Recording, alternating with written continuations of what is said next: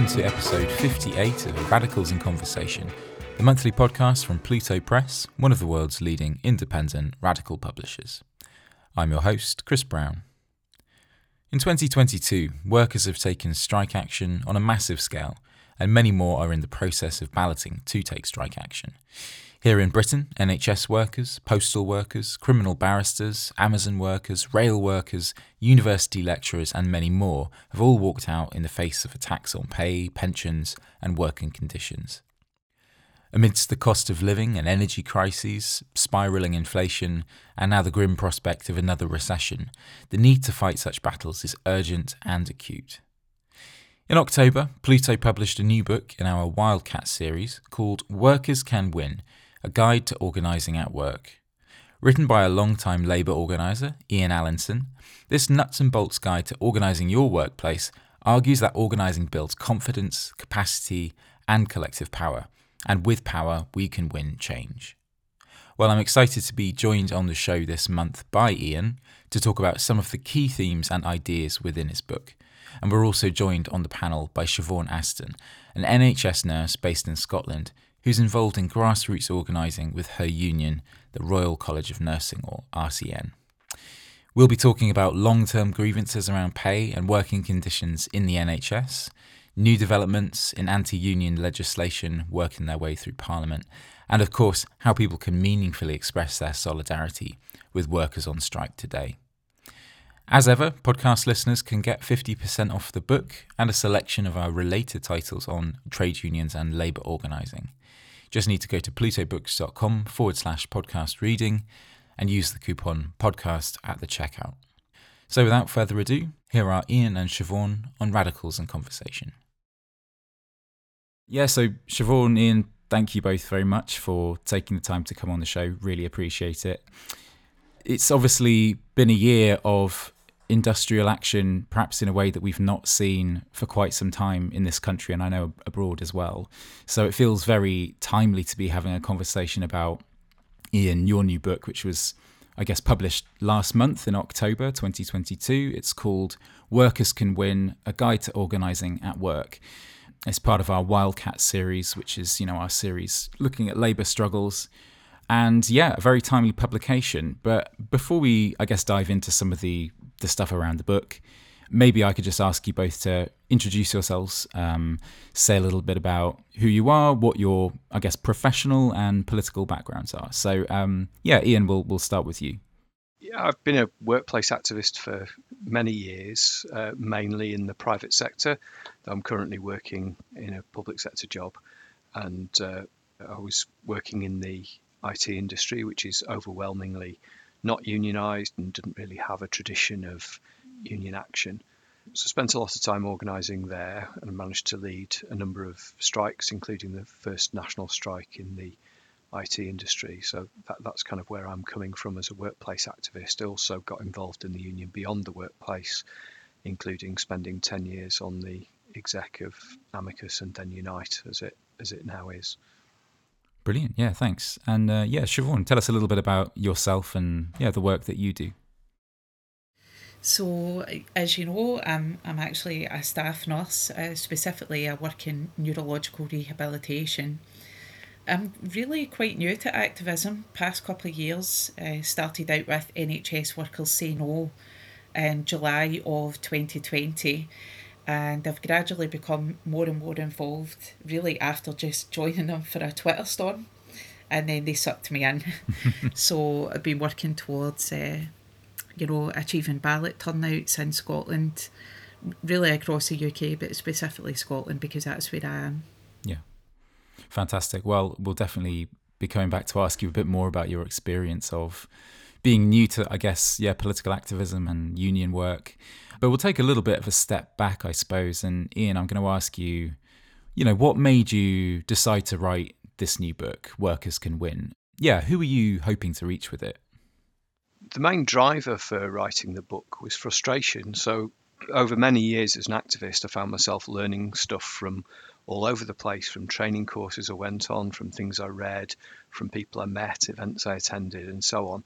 And over and over again, I found myself thinking, I wish somebody had told me that five years ago. And I was frustrated that there wasn't a decent guide to organising at work for workers, particularly for workers in Britain. So I found most of the stuff I was reading either tended to just deal with the kind of nitty gritty techniques or present some kind of grand plan for how to revitalise the global working class movement. And I think as an activist in a workplace, you really need a mixture of the techniques and the ideas and the politics. So, out of frustration that such a book didn't exist, I thought I'd better write one. Um, so that's what's driven it. In terms of who it's aimed at, I guess there are three audiences really. I think there's workers who just want to improve things in some way, and obviously there's been a big increase in that over the last year or so with the cost of living crisis and the uptick in strikes has really promoted a lot more interest in unionisation from new people as well, not just people in existing unionised industries and, and workplaces. Secondly, I thought that there were a lot of people who'd been inspired by Jeremy Corbyn's leadership of the Labour Party who were really disappointed with um, the, the, defeat that suffered and what's come since. And a substantial number of those people have recognised that organising at work is a crucial way of trying to build working class power and achieve change. So that's a second group. And then the third group, I think there's been some interesting developments, people involved in a number of social movements.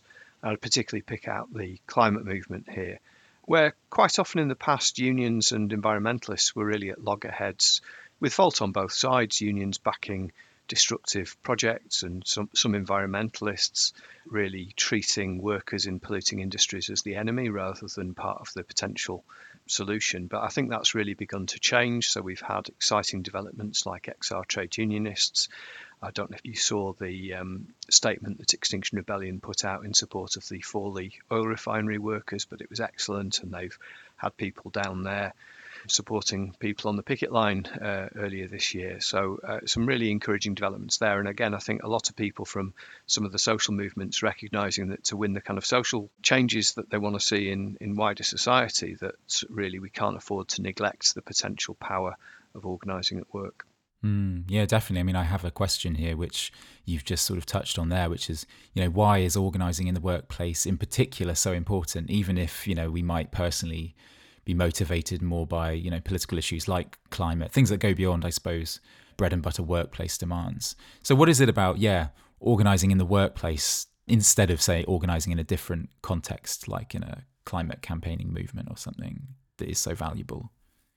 I mean, I, am not arguing that other areas of campaigning don't matter. I think we need campaigning and organising in lots of contexts. In fact, I'd say the working class is strongest when campaigning in a workplace and in the community come together. Mm. But I felt there was a big gap that I think organising at work has been really neglected for a long time, partly because unions have been on the back foot for several decades. And, uh, you know, if you were coming into activism and looking to see change in society, it was unlikely that you would see them as an inspiring place to get involved. There were other much more attractive options. Obviously, the uptick in strikes has begun to change that, and people uh, seeing the potential power. And it's that potential power that's, I think, the crucial thing for me is that the, the very nature of the employment relationship generates conflict. You know, employers are always trying to get more out of us for less. Mm. And there's always change in the relationships at work, and that generates conflict. So it's not just about, you know, do I happen to have a bad manager or something like that? It's inherent in that employment relationship that that conflict is there. And for workers, you know, can only really achieve significant power, the ability to change things collectively. So there's a big push there, and clearly it's workers that make the world go round, isn't it? Everything stops when workers aren't doing their jobs, and we see the panic, you know, in the press and from the government about you know different groups of workers potentially taking action because we're the people who make everything work day in day out and then get very little for it in return. So there's enormous potential power there. I also think there's something inherently democratic about people organising at work precisely because we can only do it effectively by doing it collectively and by including as many people as possible. So uh, there's an impetus to democracy in organising at work that I think is quite important for those of us who want to see wider social change. Mm. Yeah, definitely. I mean, there's a few different directions I could take us in from this answer, but before we maybe talk about some of the things that, that have changed this year in terms of the, the action that's been taking place, and particularly, I suppose, with the NHS, talking about power there and potential power and how workers hold this potential power and how different groups of workers this is something that comes through in the book how different groups of workers have different kinds of power or potential power and that this could have a bearing on how they're able to win their demands so I was wondering if you could give us briefly some of the different kinds of examples of the different kinds of power that you talk about in the book. And maybe, you know, you could do this in making reference to some of the workforces that are currently, you know, taking strike action. I think it's really useful if we can get workers discussing the types of potential power they've got because as you say, they're not all the same. And that can even be true in the same workplace that different groups of workers have different amounts of different types of potential power. So in the book, I use a model of potential power adapted from a great book by Beverly Silver. And the first of those is what I call structural power that comes from workers' position in the production process or in the wider economy. And I guess some topical examples of those would be we've had some dock strikes that Liverpool and Felixstowe. They only involve a few thousand workers, but mm. they handle majority of Britain's uh, container traffic, and it's obvious that they have a potential impact on the economy that goes far beyond their numbers. Or we could think historically, if people have seen the film Made in Dagenham about the uh, Ford sewing machinists strike uh, that won some of the first equal pay legislation, it was only one very small part of the Ford workforce involved in those strikes, but you can't sell cars without seat covers. So by taking action, they were able to stop the whole of Ford's production.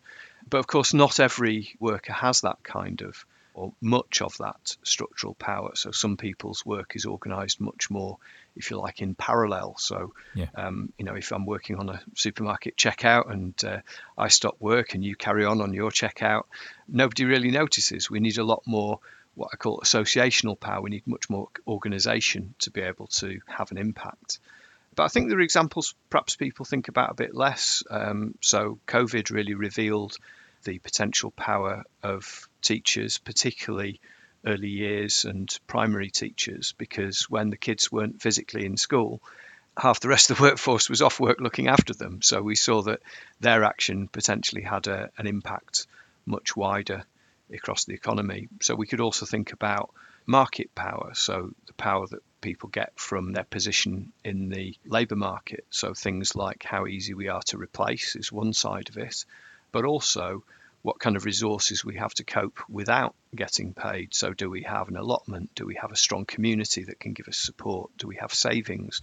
Do we have a generous welfare benefits system? We can dream, can't we? Um, that would um, support us uh, if we weren't being paid.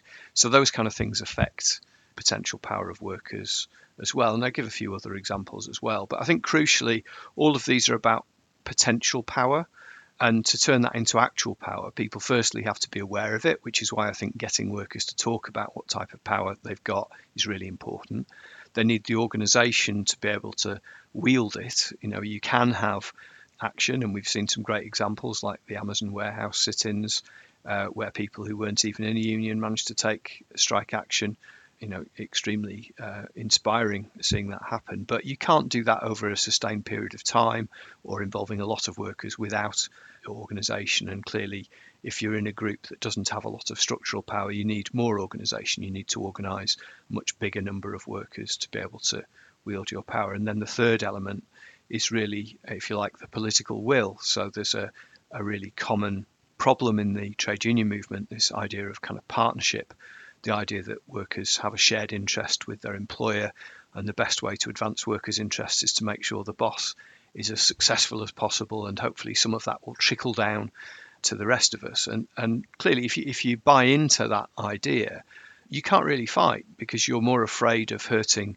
your employer than you are of getting hurt yourself, and uh, that really is a problem. So we need to address all three of those elements: the awareness, the organisation and the ideas if we're going to have uh, effective power for workers to be able to advance their interests. Mm. Yeah, it's interesting this year to you know, to note that there hasn't been a, a, nationwide strike of nurses in I think 106 years. So it feels like we're really in unprecedented territory or waters here. Um, so Siobhan, I suppose I want to ask you, like, how have things changed in, in your workplace over the last few years? I'm sure we can all imagine some of the ways it's got worse, but in terms of the general working conditions, in terms of pay, could you give us a bit of a catch up, I suppose, of what it's like actually working as an NHS worker at the moment and, and how that's changed? you know, being honest, it hasn't changed a great deal since I joined the NHS because a lot of these issues are historical, mm. going beyond before I joined. So I've been an NHS nurse for roughly six years now, and pay has been declining in particular, probably for about a decade. Yeah. You know, of real terms pay cuts. So this problem existed before I even joined the NHS. So it won't be as obvious to me as it will to nurses who've been working in the NHS for I mean, some of the nurses I speak to, particularly on social media, have been there over three decades. So they have witnessed uh, the decline, the closure of beds, the breakdown of social care. So I know about the problems that are happening, but I've not been there to actually see them historically.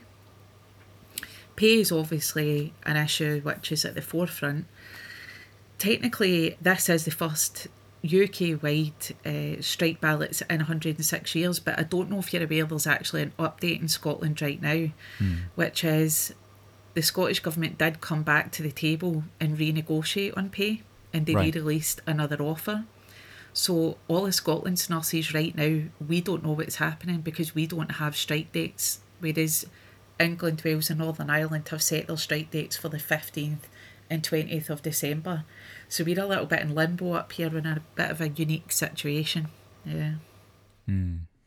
Again, before we talk about the current sort of strikes, I mean, I think I saw a figure circulating. This goes back to what Ian was saying in terms of sources of potential power. Um, I think the suggestion was on Twitter maybe that there's like 100,000 vacancies across the NHS in the country at the moment, which clearly suggests some, you know, massive problems with both recruitment and retention of staff. Do you have any sense 100%. of why? Yeah. Do you have any yeah. sense of why this is the case? Um, uh, yeah, I mean, I would say there's probably two significant issues. The first one being pay. You know, nurses in particular, so obviously as a nurse, that is way I understand mostly, have lost a third of their pay over the past 10 years. The NHS has become more pressured. You know, we've got a, an ageing population. We don't have enough support through the social care system. So the NHS is a, a difficult place really for people to work in general. It obviously does vary from area to area, even within certain trusts or health boards. There'll be some areas that are better than others. However, the stress is significant, and agencies in particular are now offering staff better rates than the NHS can. So that's one of the reasons why we're struggling to retain the nurses that are already in the NHS because they're seeing that if they go to work in private industry essentially as an agency worker, they're going to earn better money. So there's no incentive for them to stay because often working for an agency will be less stressful and far better paid. So that is a key aspect of the problems we have with retention. Mm. Yeah, it's clearly a real issue. What has been the run up to the recent ballots? I mean, I know you say there's a different situation in Scotland than England and Wales right now, but what has the run up to these recent ballots on industrial action been like? Um, are there any sort of issues that are particularly motivating you and your colleagues to get to the point where you'd be willing to take strike action? What have those conversations with colleagues been like? What are the common concerns and I suppose reservations around going out on strike as a nurse? So obviously, I've been out here uh, trying to work towards this for a couple of years now, working with grassroots campaigns uh, because there's actually a few grassroots campaigns who have kept us all informed what's happening across the, the I'd say there's four major health unions. Speaking to colleagues, I've noticed the difference. So when I started this maybe two and a half years ago, people weren't hugely engaging with me. They knew that this was something that I was becoming involved in, so I would keep them up to date with the information. But this year, I noticed a huge difference. All of a sudden, people were coming to me and saying, What do you think of this offer? It's ridiculous. Mm. you know, I'm going to vote, I'm going to vote to reject. And, and instead of me trying to seek people out to speak to them about why I thought it was important to, you know, send your vote back and have your say, I found people were coming to me. So that was great. The thing that I think is probably fueling it, There's a couple of things. First of all, I think my colleagues have seen other sectors, communication workers, rail workers, teachers quite publicly speaking about their industrial action, mm. picket lines, inflation is another key factor, yeah. uh, energy costs. These are the things that are worrying staff that I work with. So I think a combination of all that coming together has really helped us achieve the ballot turnouts that we got in Scotland uh, this year, which the turnouts were phenomenal. As you know, because of anti trade union laws, we have to achieve 50%. Yeah. And I can tell you that in the previous two years, it was heartbreaking for me to see when we didn't hit those turnouts. This time, and I know in my area specifically, it was nearly 70%. And I think that really shows you the strength of feeling that is out there in the workforce just now in the NHS, uh, particularly in Scotland. I know in Northern Ireland as well, turnouts were amazing. I think mm. Wales, it was all but one trust, I think they call them in Wales, rather than health boards. England, the turnout was variable, but obviously that shows the areas where the unions still need to do work to get people engaged, you know. Mm.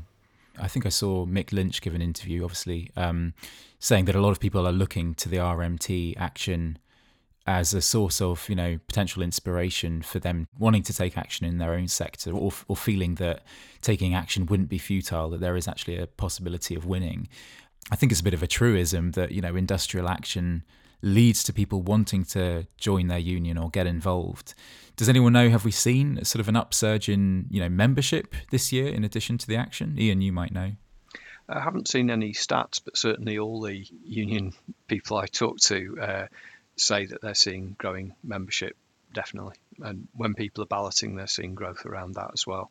Uh, I think you're absolutely spot on about the question of inspiration. I mean, for me, the current kind of uptick in strikes and unionisation, it's kind of five things coming together. You've got first of all, the cost of living crisis, which is the most obvious. But secondly, you've got the fact that there's more vacancies than there are people out of work, which reduces people's fear of taking action and it makes people more confident that the employer will be reluctant to sack people or whatever. So that's a factor. I think thirdly is the inspiration. So there was this big uptick in Google searches for join a union when the first RMT strike happened. I think it was back in June. So there'd been quite a number of strikes before that, but they hadn't really hit the news in the same way the RMT one did. Um, I think also the fact that whereas a few years ago, you know, a lot of workers might have felt, well, maybe if we can get the government out and get Labour in, you know, that will address some of our concerns. I think now expectations of a Labour government are so low that people are not really looking to that for a solution and are having to look to themselves to try to resolve things. And finally, I think, uh, and Siobhan kind of touched on this, that the current cost of living crisis is coming after decades of accumulated grievances where people have felt that employers have been just getting things their own way, you know, intensifying work, making people work short staffed, all those kind of things, as well as the issues around pay. So, pay has been the last straw for people. And, you know, I think if you look at the NHS votes, I think that's a case in point where, you know, pay feeds into the understaffing because you know it, it, makes it harder to recruit and retain people. And then that adds to the workload pressure which is the other thing that i hear people complaining about a lot just excessive workload. And uh, you know that's one of the big issues as well. So in a sense when when workers are taking action over pay they're also taking action to defend the public services they're working in in, in the health service and so on because that's going to help us make sure that uh, there's adequate staffing and not the dangerous levels of staffing that we often see at the moment Mm. Yeah, just to say there, I completely agree with what Ian's just said. This vote, although pay is the immediate issue, it really is multifactorial. It is about pay, it's about patient safety. For nurses, it's about the future of our profession, and maybe even more broadly, the future of the NHS because things cannot continue the way that they are 100,000 vacancies. I think that's about a tenth of the workforce. Uh, I could be wrong, I don't have the figures to hand, but it's a, a huge deficit and something needs to change, you know, for patients and for staff. And there's the absurdity, isn't there? You mentioned about people leaving to join agencies that the NHS is paying eye-watering amounts of money to the agencies then to cover for the vacancies they've got because they're paying their own staff so much less. And it's not really being a saving. It's just handing over money to these agencies instead of paying it directly to the NHS workers. Exactly. It's not good value from a taxpayer point of view. I mean this is something that I've spoken about fairly often on social media actually because when you look at the bill for agency workers it's eye-watering and I think it, it does create an element of resentment because if, if you can imagine if you're working a shift and you are the NHS nurse on that shift and you're working beside a nurse who's getting maybe three times the hourly rate that you are, uh, roughly. And essentially, as the, the nurse who's familiar with that area, you have more responsibility and you're getting paid way less than the person next to you. I mean, it's a historical issue, I know, but it's something that I've never completely understood because I've always felt like, where is the happy medium? You know, for example, if you have a shift that is uncovered, but you're offering standard rates for it, and no one necessarily wants to take that shift because people are already working hard and the incentive isn't there, and then you immediately jump to paying exorbitant agency rates. Where's the in between? The in between would save money and it would also reduce agency use. So yeah, I don't understand that as a lay person. Mm, definitely. I mean, I suppose I wanted to ask a question about public perception or public sympathy for workers going on strike at the moment. I mean, Siobhan, what's your sense of how much public support there is for nurses going on strike? Is it tempered by fear of what will happen to, you know, patient care, or is it have you largely encountered support? And then has that been echoed in the mainstream media, or is there a bit of a disconnect there? Uh, I think there's an intentional disconnect there. Yeah. So if you were to look at the right wing media, I think they would convince people that we don't have the support. There was actually a poll conducted. I, I know I've done my, my own poll on Twitter at one point at 10,000 respondents, 96% support for nurses going on strike although I accept there may be an element of bias there because a lot of the people that follow me tend to be more left wing, more socialist. So, poll conducted by the RCN, I believe, indicated 80% sympathy for nurses going on strike. That one I think we could say is pretty accurate. Certainly, people message me constantly with messages saying that we understand, you know, we wish you didn't have to do this we know it's a last resort to withdraw your labour, particularly in the healthcare sector, but we're behind you. So I think the right wing would have people believe the support isn't there. I completely disbelieve that narrative because it's not what I've experienced for two and a half years out here doing this. I do think we've got the public support. I believe they will come to our picket lines when the time comes. I absolutely wholeheartedly believe the public back is. Mm. I think that's right. I mean, you think, you know, how long ago is it that people were being egged on to kind of clap for key workers and so on, and yet we've got pretty much all the groups of key workers, from transport workers, health workers, having to take action to try and prevent a dramatic cut in their living standards. I think the real challenge is how do we turn that sympathy, which I think is overwhelming, into solidarity, you know, where it can actually help people win. Because though we've seen a lot of wins in uh, a lot of the smaller strikes, you know, often involving Unite, sometimes GMB. It's proving harder to win the really big national strikes, you know, where often the government is standing behind the employers and obstructing a settlement. So uh, we do need to make sure there's, you know, solidarity there, not just in terms of people, you know, saying nice things on social media or visiting picket lines, but also fundraising. When it's big national strikes like the uh, RMT or the CWU, those unions can't afford to pay strike pay to their entire membership. So uh, you know that we need to do fundraising and be making sure there's real networks being built across different industries and unions so that we can be supporting each other. Absolutely. Uh, just to pick up on what you said there about strike benefit, we are in a very fortunate position in the RCN that I do know for a fact that we have quite a significant strike fund built up. So if uh, nurses in Scotland do end up out in strike, we will get some element of strike benefit. But I have already said to people who have asked how can we support nurses that a strike fund donations you know fundraiser will will launch it's not out yet but it, it will come which will just help us to carry this dispute forward and hopefully to victory. yeah, definitely. Well, let's talk a little bit about the landscape legislatively, I suppose, in the country, because we all know that there's been many years of increasingly hostile legislation to workers in terms of curtailing what action can be taken. So, I think, as I understand it, there's a transport strikes minimum services level bill in Parliament at the moment. Um, Ian, perhaps you could tell us a bit more about the contents of this bill, what it intends to do, and how it fits into this longer sort of arc of anti union legislation. Yeah, I mean, we don't have a right to strike in Britain, which is outrageous. What we have is immunity from civil action for unions for inciting people to break their contracts, providing they jump through certain hoops, and some protection against dismissal and other detriment for workers who take part in that action. Um, but what's been happening since the early 80s really is a gradual narrowing of the possibilities for that action. So, first of all, people can only take action in a dispute with their own employer.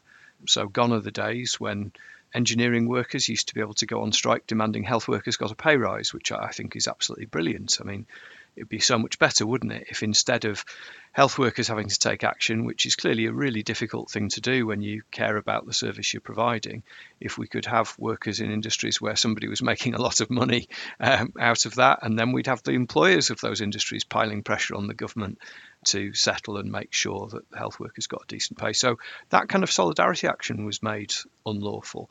Um, and then, of course, we've had these ridiculous ballot restrictions where, even though there's overwhelming support for strikes, quite often they can't go ahead lawfully.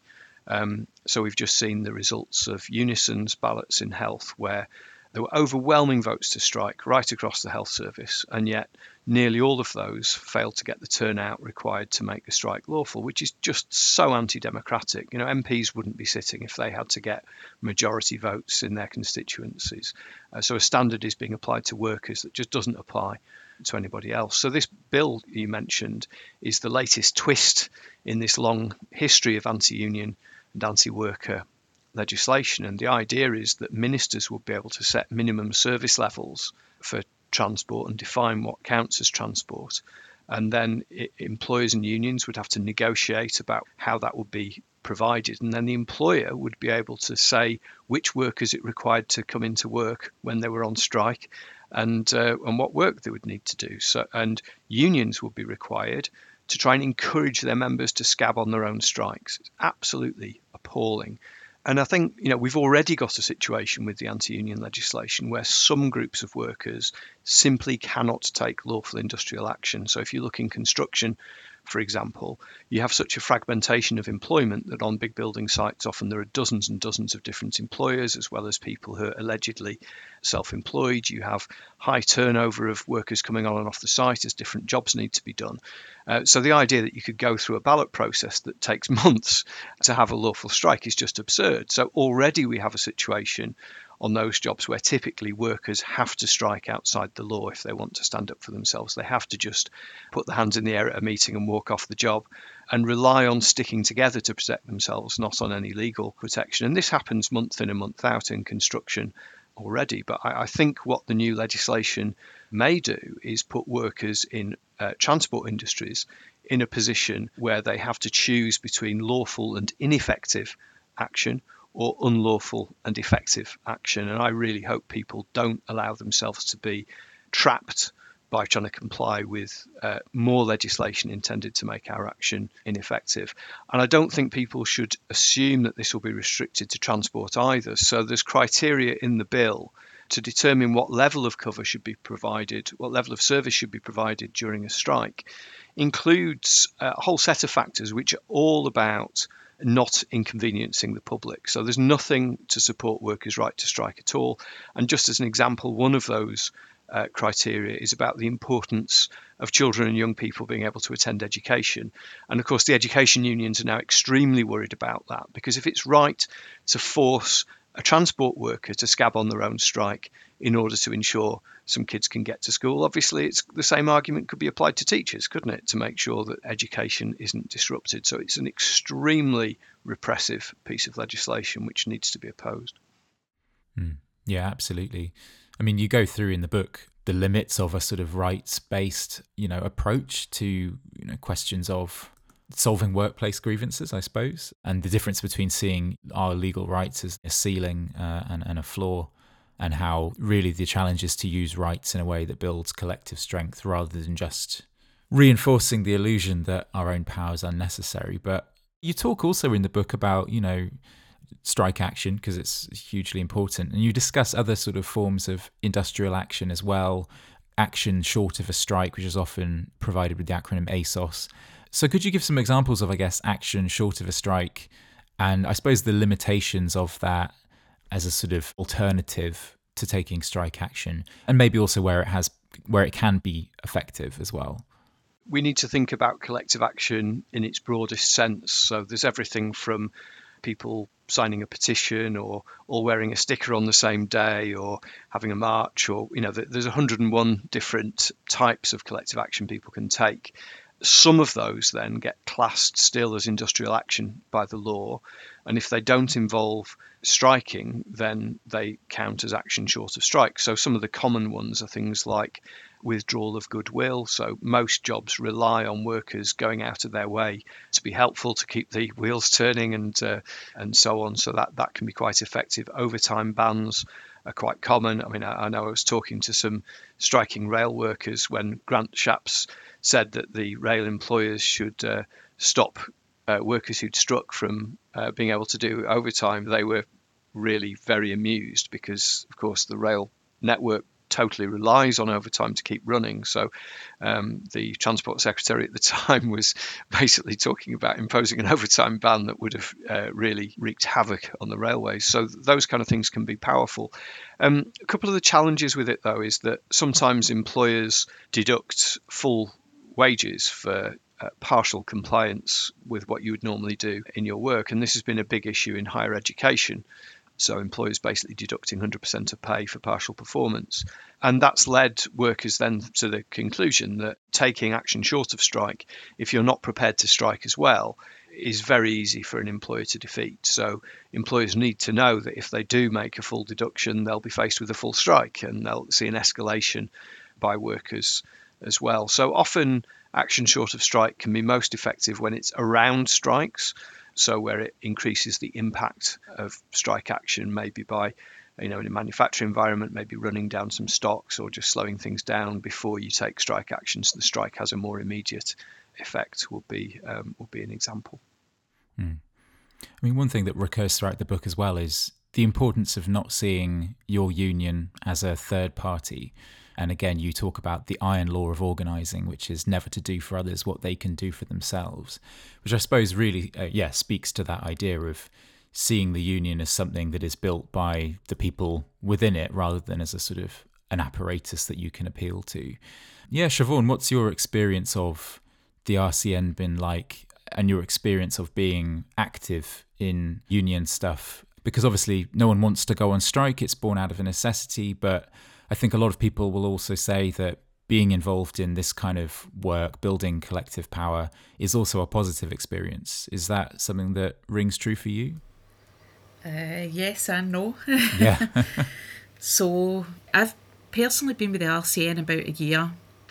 Uh, I left them after I disagreed with another trade union's decision up in Scotland uh, to accept a pay offer from the Scottish Government which I was quite against. I felt that we could have done better, and so I voted with my feet, as I would tell anyone to do. Uh, moved to the Royal College of Nursing, and I've been getting more involved with them over the past year. It's not easy. Uh, I would say one of the biggest challenges over the past couple of years is getting people to engage. You know, making people aware of ballot dates, explaining particularly ballot fatigue is becoming a problem because you have the initial, eh, you know, consultative and indicative ballot, and then you say to people when the formal ballot comes out, right, you need to send your vote back, and they say, but I've already voted. I say, no, this is this is the legal ballot now, so you, this one will come in the post. You need to send that back, and then the government has made another offer, and then there's another consultative ballot, and then people reject that, and they think, right, we're going to strike now, and now we're in a situation where we have another consultative ballot about the third author from the Scottish Government. So it's exceptionally tiring, I think, yeah. to be an activist. It is it's almost a part time job on top of the job that you're already doing. And I think maybe after two and a half years, a lot of us are a bit battle weary. We've achieved a lot, there's no doubt about it. Starting off, mainly, I would say I operated within grassroots the first kind of year and a half, but you have to be patient because uh, you're trying to learn about trade union bureaucracy, essentially, how things work. And then you're trying to work with people. That's the part that I find easy, mm. is speaking to people and explaining what power they have simply by, you know, deciding that they're going to uh, vote for strike. Yeah, it's it's a mix. You know, it's positive for me. I wouldn't do it if I didn't believe in it, but it's it's it's a hard slog, and particularly at times as activists, we feel trade unions could go far further than they are. Quite often, I feel like they throw in the towel, you know, which has not happened with the RCN, as you know, because we've got these strike mandates. And if people like vote to reject the recent consultative ballot, then we have a live strike mandate that's valid for six months. It can be activated, uh, I think, after 14 days' notice to the health service in Scotland but it requires so much patience. I can't even tell you. You know, it's difficult. It's difficult. I think it's useful to think about unions having a kind of dual character. You've got the side of it that's it's just a collective organisation of workers, which is what matters a lot of the time. You know, it's just you and your workmates uh, organising collectively, but it's also an institution with its own kind of bureaucratic processes, its own apparatus, its paid staff, and so on. And uh, I think people who are more involved, particularly who, those who are paid employees of a union, can end up prioritizing the kind of institutional needs of the union over the priorities of the workers themselves. So you quite often see friction and conflict between members, particularly when there's something going on. You know, that's when people feel that friction most between the members and the paid apparatus. And it's one of the things I cover quite a bit in the book because I think one of the dangers is people come into being involved, maybe having learnt about unions from the BBC or the Daily Mail, and they have this image of what it's going to be like of people trying to push them into taking action at every opportunity, and then they try and make something happen, and they find it can sometimes be a bit like wading through treacle, and that the people who you imagine would be helping you are sometimes not as helpful as they might be, and sometimes are downright obstructive. And I think it's really helpful for people to have an understanding of that and try and think about how, how you can navigate that and um, try and get the best you can out of the union organisation.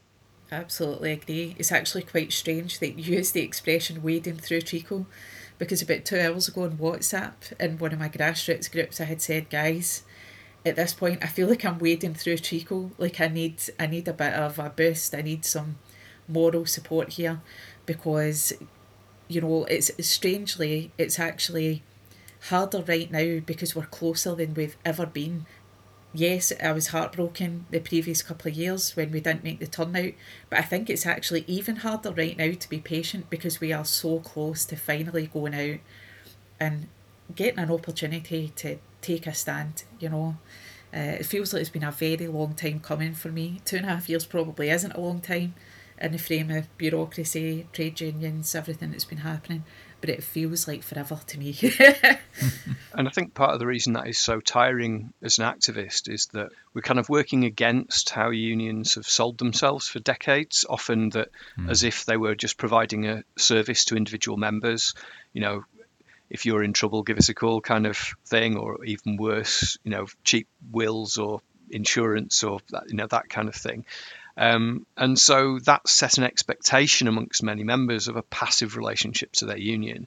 And clearly, if you're trying to organise collective action, you're having to break from that and uh, help workers understand the only way they're going to get change is by acting collectively, not having a passive relationship to their union. So that kind of servicing model of trade unionism has really created a rod for our own backs that um, we're continually having to try and undo that and, and teach people a different way of uh, way of organising. Yeah, you're spot on there. You really are because so many nurses that is the relationship that they have with their trade unions. They see a trade union as someone that if something goes wrong, then that's when you call upon your trade union if you're in some kind of dispute with your employer, something's going wrong at work. So it's a lot of energy to try and get nurses to see that yes, the trade union is there in times of trouble, but also in situations like this that we are that union and that we have the opportunity to influence the way that the union will act through our vote, through engaging with our branches. I mean, I'm sure if you asked any activist across the UK, and I've been guilty of this myself, what attendance at their branch meetings was actually like. You know, I think most people will say the same thing. They really struggle to get people because people are tired from working. They've got responsibilities, work life balance is already, I think, abysmal in the UK. So trying to get people to give up more of their time and energy to come and actively be a part of their union, it's it's hard. It really is a challenge. Mm. How can people try and avoid the sort of burnout associated not only with their own demanding workloads, but also this kind of grueling, long term, in many cases, action that you've been describing, Siobhan? Yeah, how can people try and avoid burnout in the struggles, especially when you're met with setbacks or failures? Um, I know, Ian, in the book, you kind of address this and give some some ideas. Yeah, I, th- I think there's a common myth that burnout comes from doing too much. And obviously, if you really do way, way too much, then that can happen. But I, I, don't think that's the most common cause of burnout. I think more often it's because people suffer setbacks and they don't understand them. So if you put a lot of effort into something and it goes wrong and you don't know why, it's natural to feel a sense of despair or to turn on the people around you and blame each other so I think it's really important that we build a culture in our organisations where people can discuss setbacks and try and understand why setbacks or defeats happen and learn from them. Because if you can understand after a setback, okay, that happened because of this and that, next time we could try and do something a little bit differently, then you have the ability to kind of recover from that setback and even learn from that setback and build something stronger. So, so I think having that culture where it's okay to say, you know that wasn't really a victory, was it? That was that wasn't good, uh, and to try and talk through how it happened and to be supportive of each other to recognize that when you're involved in a struggle that um, you know we get tired and sometimes we get ratty um, and we have to try not to take it out on each other and we have to support each other when we're struggling yeah quite often people within our grassroots movement if they are having a period where they can't engage you know personal problems physical health problems, what they'll do is they just take some time away from the group, knowing that when they're ready, they'll be fully welcome back. I mean, our WhatsApp chat is it's like a train station, you know, people coming in, mm-hmm. people leaving, people coming back. And that's absolutely fine because that's that's how we endure, in my opinion. We just have to take time out if it's needed. It's I've never gotten to that point yet. And I do agree with what Ian's saying that sometimes it's not necessarily about doing too much, but about dealing with the frustration when things aren't going the way you would hope. I know that's something that I'm struggling with recently. Uh, it's almost like a sense of, for me, it's been two and a half years. For everyone else, it probably feels like this is actually quite a short action, maybe a few months, seeing the, the ballots, the results, the consultative ballots, the next offer. But for me, it's been two and a half years of going to rallies, uh, engaging politicians in our cause, having protests, learning how to talk to the media, uh, building social media accounts so that we can uh, elevate our voices out there. So the thing that causes that feeling of burnout, I would agree with Ian, is is when things aren't going exactly according to the timetable that in my own head I expect should be happening. And I think a lot of other members probably are feeling the same way. We are so ready to go at this point that any delay is just feeling frustrating for us. Like I can sense it that, that that's the feeling out there. People are just ready to strike now. We want to get out there. We just want to do it now. And that's exactly what the anti-union legislation tries to make as difficult as possible because yeah. it puts these delays in the process. It puts these unnecessarily slow and bureaucratic processes in place to wear us out, to grind us down, to sap people's enthusiasm, and to make it incredibly confusing. I mean, even lots of activists and people who work for unions get confused about the balloting process. And so it's not really surprising that members, if they're faced with two, three, four different ballots, lose track of what's going on or uh, whether they've already done it and, and so on. And it's designed to be difficult. Mm. Well, we're coming up on. I think we've been talking almost an hour, so I suppose I'll I'll wrap up with a couple of concluding questions for, for both of you. Really, I mean, firstly, do either of you have any advice to other people out there considering, you know, perhaps whether to be involved in their union for the first time, or you know whether or not to, to vote in favour of industrial action, whether that be you know healthcare workers or workers in other sectors? So that question, firstly, um, and then yeah, any shout outs or sort of final calls to action that either of you would, would like to share with our listeners? I guess on people considering whether to be involved, I'd say that uh, the current situation where we're seeing our living standards eaten away at very, very rapidly, for most workers, there is no individual solution to this. Um, even if people hop from job to job in pursuit of better paying conditions, they tend to find the problems follow them because employers are competing with each other to undercut each other. So there are only collective solutions, and it can seem quite daunting. But the first steps are quite simple. It's you know get talking to your workmates, listen to them, find out what they care about, and start thinking through collectively what you could do about that. Um, when it comes to voting for action, I, I think the same sort of logic applies is if people don't vote for action, they're going to see their lives getting rapidly worse at the moment.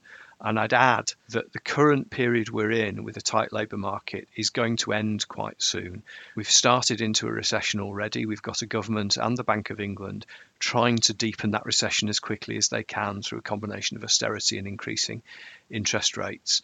Uh, in order to drive more people out of work, in order to try and make workers pay the price for the inflation that's that's happening. So we have to seize the moment now to try to organise and resist.